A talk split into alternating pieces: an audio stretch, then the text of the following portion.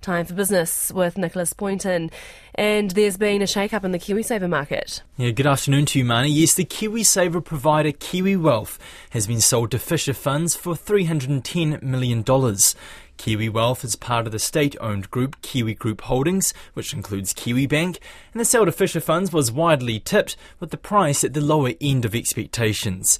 Here's business editor Giles Beckford. Kiwi Group Holdings Chair Dame Paula Rebstock says the sale's positive for Kiwi Wealth as it will be able to expand within Fisher funds. She says Kiwi Wealth's more than 270,000 members will get access to Fisher Funds advice and active investment expertise.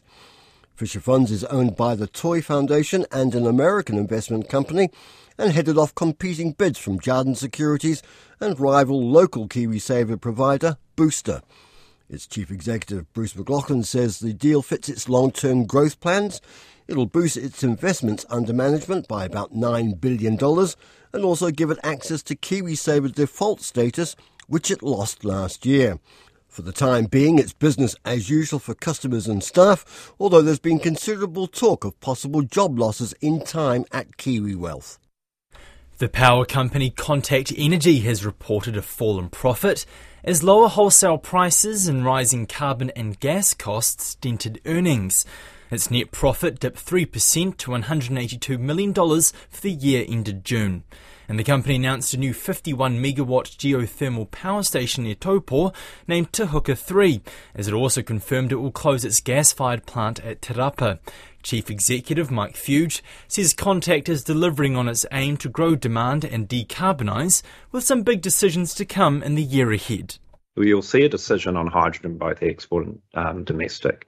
You will see commitment on data centres in the industry, and you'll see some um, pretty chunky announcements around boiler electrification. Somehow we've got Western Energy up in demand growth. It probably belongs with renewable, but we're delighted with the acquisition in Western. And what you're going to see over the coming 12 months, the board have already committed to investment in a new coiled tubing unit drilling, which allows us to relife um, some of the 300 penetrations we already have in the Wairakei, Ohaki, and Tauhara fields. Contact is forecasting operating earnings to be $550 million next year and 720 million by 2025.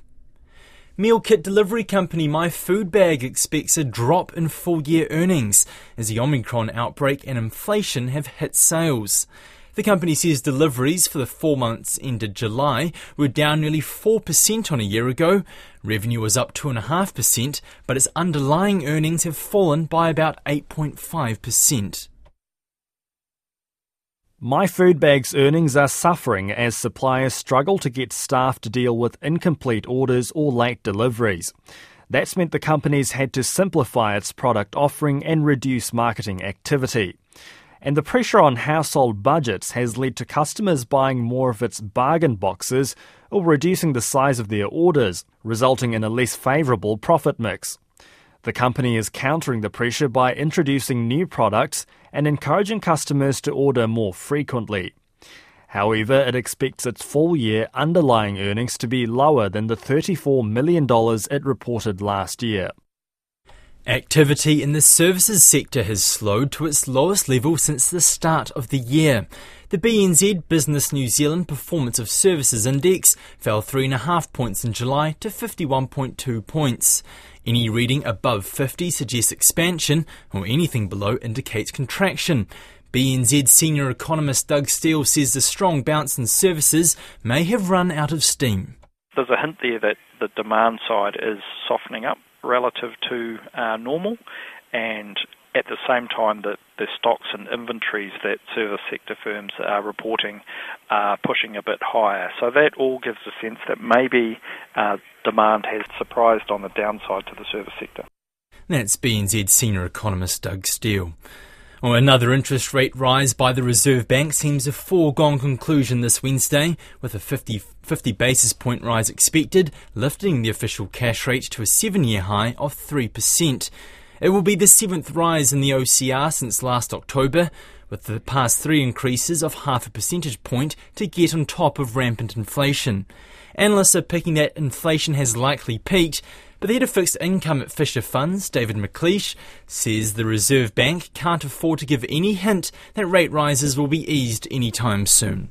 That is the risk, I guess, that our Reserve Bank is running, is that already financial markets are starting to believe that we're uh, nearing very tight monetary policy conditions and that it won't be long before economies roll over and that they will actually be, be forced to shift to again cutting uh, official cash rates and overnight cash rates. So it is a very difficult balancing act, and the rhetoric or or um, uh, you know what we hear from them in the coming days will be um, you know a key determinant as to how financial markets price uh, the expectations in the future. David McLeish expects rate cuts are likely from late 2023, although the RBNZ's last set of forecasts pointed to 2024. Time now for a quick update on the markets, and we're joined here by Michael Grace from Jarden Securities. Good afternoon to you, Michael. Good afternoon, Nicholas.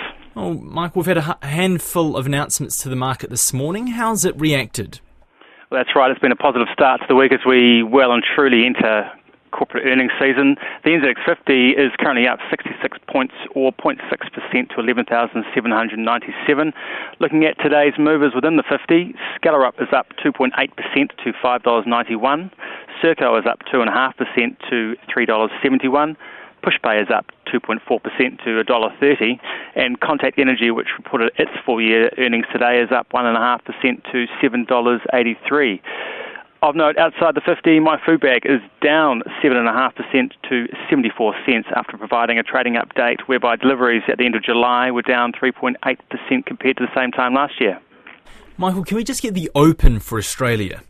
Shortly after the open, the ASX 200 is up 40 points or 0.6% to 7,073. All right, Michael, just wrap the last last parts together. The dollar, interest rates, oil, and gold. Kiwis strength over the past month continues and is currently buying 64.48 US cents, 90.55 Australian cents, 53.15 British pence, 62.85 euro cents, 85.95 Japanese yen, and 4.33 Chinese yuan. The 90 day bank bill is at 3.34%. Brent crude is at $97.60 a barrel, and gold is just under the $1,800 mark at 1,798 US dollars an ounce. Wonderful. Thank you for that, Michael. That's Michael Grace from Jarden Securities with our market update. And we'll bring you a wrap of the day's news and numbers at around half past five in Checkpoint. But for now, Marnie, that's business.